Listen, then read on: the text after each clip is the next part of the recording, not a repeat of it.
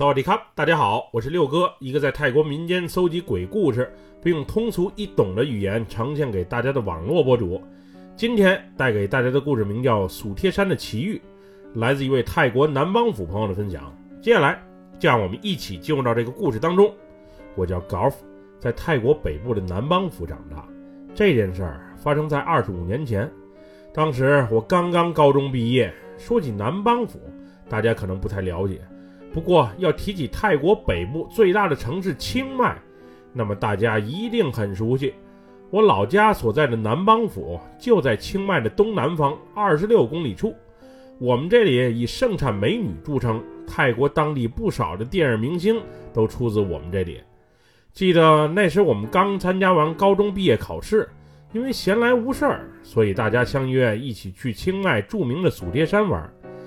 当时一起出行的有六个人，我骑摩托车带着花哥，另外四个人则开着一辆皮卡车过去。因为我们所在的南邦府到蜀贴山距离不算太远，所以晚上六点钟出发的我们，不到七点钟就到达了蜀贴山的脚下。那会儿山脚下有一家小卖铺，我们还特意进去买了些吃的喝的，然后再继续顺着山路往上爬。去过蜀贴山的朋友都应该知道，那里的山路急弯多，特别的难走，尤其是在二十五年前，当时山路修的远没有现在这么好，而且路灯还特别少，所以我们只能摸着黑，小心翼翼地往上开。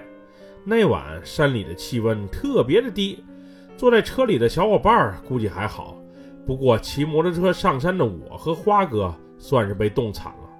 只记得那晚凉风嗖嗖的往身上刮，别提多难受了。就这样，我们顺着夜晚的山路一直往上开，大约开了半个小时左右，终于到达了半山的一个简易停车场。当时骑摩托车又或者开车的话，只能到达这里。再想往山顶走的话，那就只能步行攀爬了。我们当时把车停好，把携带的帐篷支好。几个人就在那里边吃边喝的侃着大山，因为大家都是从初中一路走过来的同学兼好友，再过些日子就将各奔东西了，所以那时的我们都特别珍惜彼此在一起的美好时光。那晚花哥提议要不要买点啤酒尝尝，毕竟我们已经十八岁了，刚过法律规定的饮酒年龄，大家一致认为这个提议不错。于是都挺赞同，不过好不容易上了山，谁再下山去买酒可是个大问题。毕竟下山、上山再走一趟挺折腾。于是我们决定啊，置手心手背来决定，这样也相对比较公平。当时我虽然想尝尝啤酒，不过下山特意去买一趟肯定是不愿意的。主要是刚才上山的时候已经给我冻得够呛。再下山的话，估计我会被冻感冒的。谁曾想，当大家掷手心手背的时候，那个最不幸运的人竟然是我。说起来也怪了，当时就我一个人出手背，而大家出的都是手心。也许这就是天意吧。即使我心里一万个不想去，愿赌服输的我，此时也不得不去。不过好在花哥仗义，他愿意陪我一同下山。也算是搭个伴儿，顺便帮我拎些东西。就这样，我俩骑着那辆破旧不堪的小摩托又下山了。下山的时候远比上山要刺激得多，那种犹如坐滑楼梯般的紧张与刺激，我至今还清楚地记得。到了山脚下的小卖铺之后，我们买了十二瓶啤酒，然后又挑了不少零食。就这样，拎着大包小包的我俩再次上了路。因为拎着东西，再加上走夜路，另外我那辆破摩托还时不时的出了问题，所以那时的我骑得特别的小心。记得当准备上第一个山间急弯的时候，借助车前的大灯，我突然发现前方貌似有个长发飘飘，并且身穿白色连衣裙的妹子站在那里。当时那个妹子在路旁伸手拦着车。那会儿我还下意识地瞅了一下摩托车的后视镜，在我身后是没有任何车辆的。莫非那个妹子准备拦我们的车一起上山？当时我一看，是个妹子，而且还是孤身一人。如果要是长得漂亮的话，那我就捎她一段呗。虽然我这摩托有点破，不过姑娘坐在我前面，我搂着她开也是完全没问题的。说不定一段美好的情缘就从那生了根发了芽，那还真没准儿。于是我加大油门，朝着那个妹子的方向骑了过去。虽然幻想挺美好，不过现实太残酷。当我到达那妹子身前的时候，我猛然发现，虽然这是个皮肤白皙且面容俊俏、身材修长的美女，不过她那大大的肚子也在向我们诉说着，她不是个妹子，而是一个待产的孕妇。出于礼貌，我把车停在了她身前。你们要上山去吗？我可以搭你们的车一起吗？我都拦了好几辆车了，可是没人愿意载我一程。那孕妇说道。当时看到那肚子，我估计她得有四五个月的身孕了。我一看，人家都名花有主了，而且已经生了根发了芽，所以就不想带她一起上山了。毕竟我这摩托车上已经坐了俩人，再加一个孕妇，万一出了事儿。我肯定会摊上责任的，于是我果断拒绝了他。我这摩托车怕是不方便，您还是再等等下一辆吧。拜托，拜托，搭我一程吧。这夜深人静的，我一人在这里也不安全。不了，您还是再等下一辆吧。我把这话刚一说完，就立马开溜了。当我看见她是个孕妇，爱情憧憬破灭的那一刻，我就想赶紧离开了。山上的小伙伴们还等着我俩呢，我是真不想再多浪费时间了。当时坐在后面的花哥还一个劲儿的埋怨我怎么这么不讲究，即使不搭人家一程，就是陪人等会儿车也好。毕竟大夜里一个孕妇孤身一人在一旁等着车，确实挺危险。我那会儿啊，根本就没把花哥的话放在心上，他一直就是一个热心肠泛滥并且磨磨唧唧的人。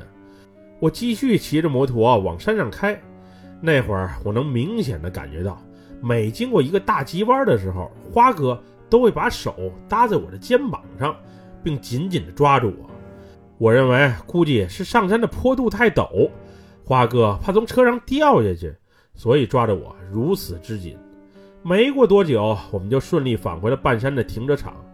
当时我直接把车骑到了大家伙的面前。并招呼坐在后面的花哥，赶紧把酒分给大家，咱们开喝。不过这时大伙见到我俩都愣住不说话了，并且表情还特别的惊恐。当时我还不理解，并让花哥赶紧下车，别总把手搭在我的肩膀上。我一连说了好几回，见坐在后面的花哥都没反应，于是就回头瞅了他一眼。只见此时的花哥，鼻涕眼泪。一起往下流，眼神不光有些呆滞，而且手还不停的抖。华哥这是怎么了？身为学校排球运动员的他，身体壮得很，今天怎么这个熊样？于是我招呼大家先给花哥扶进帐篷里休息会儿，估计是被冻着了。正当我们驾着花哥往帐篷里走的时候，花哥突然喊道：“你你你你看见他了吗？看见他了吗？”看见谁了？咱刚才不就在路上遇到一个孕妇吗？我赶紧答道：“就就是那个孕妇，你看看她是否也跟了过来？刚才每当经过一个急弯的时候，我都能看见她在路旁伸手拦车，而且她的面目表情还越来越愤怒，仿佛在责怪咱俩对他的不闻不问。你骑摩托车上山的时候，我一连看见他好几回，当时我就意识到。”他或许就就就不是个人，而是个鬼。”花哥说道。“不过实话实说，我也就是在过第一个大急弯前看见了那个孕妇，并还和她搭了话。此后我确实是谁也没瞅见啊。为啥身体这么健壮的花哥能看见她？莫非是花哥性格有点娘的缘故？”后来我把我们刚才的遭遇也讲给了小伙伴们听。原本还准备把酒言欢的小伙伴们，顿时没了兴致。毕竟在这夜深人静的山间，要是真遇到了鬼，那还是蛮恐怖的一件事。虽然除了花哥之外，我们都是血气阳刚的大小伙子，不过要是那个女鬼再次出现，估计还是有人会被吓破胆的。那时的我们也很纠结，要是此时下山回家的话，估计会在半途再次碰到那个女鬼；要是哪儿也不去的话，就怕那个女鬼顺着山路找上来。那会儿的我们都有些不知所措，不过最终大伙一致决定，还是都在帐篷里待着比较稳妥。有两个朋友，他们还随身带着佛牌，估计那女鬼也不敢轻举妄动。等到第二天太阳升起之后再回去也不迟。就这样，我们度过了格外煎熬的一晚。幸运的是，那晚什么都没发生。第二天一早，天刚刚亮，我们就迅速收拾好东西回家了。而那晚买的啤酒，谁也没喝，最后都被我拿回家孝敬老爸了。后来没过几天，苏爹山那里出了一场车祸，一辆皮卡车走夜路。再加上刚下完雨，路面有些湿滑，在过山间一个急弯的时候，不慎冲下了山崖，最终导致车毁人亡的惨剧。当时这事儿还上了报纸，所以我印象特别的深刻。我那会儿还想，这起车祸会不会和那个女鬼有关？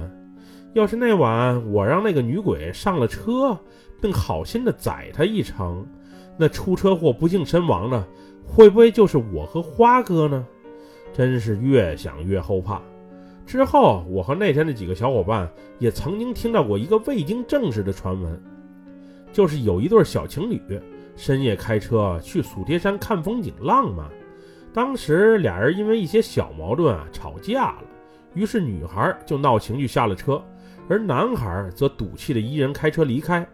后来，那个怀有身孕的女孩不慎跌下山崖摔死，此后就化作女鬼。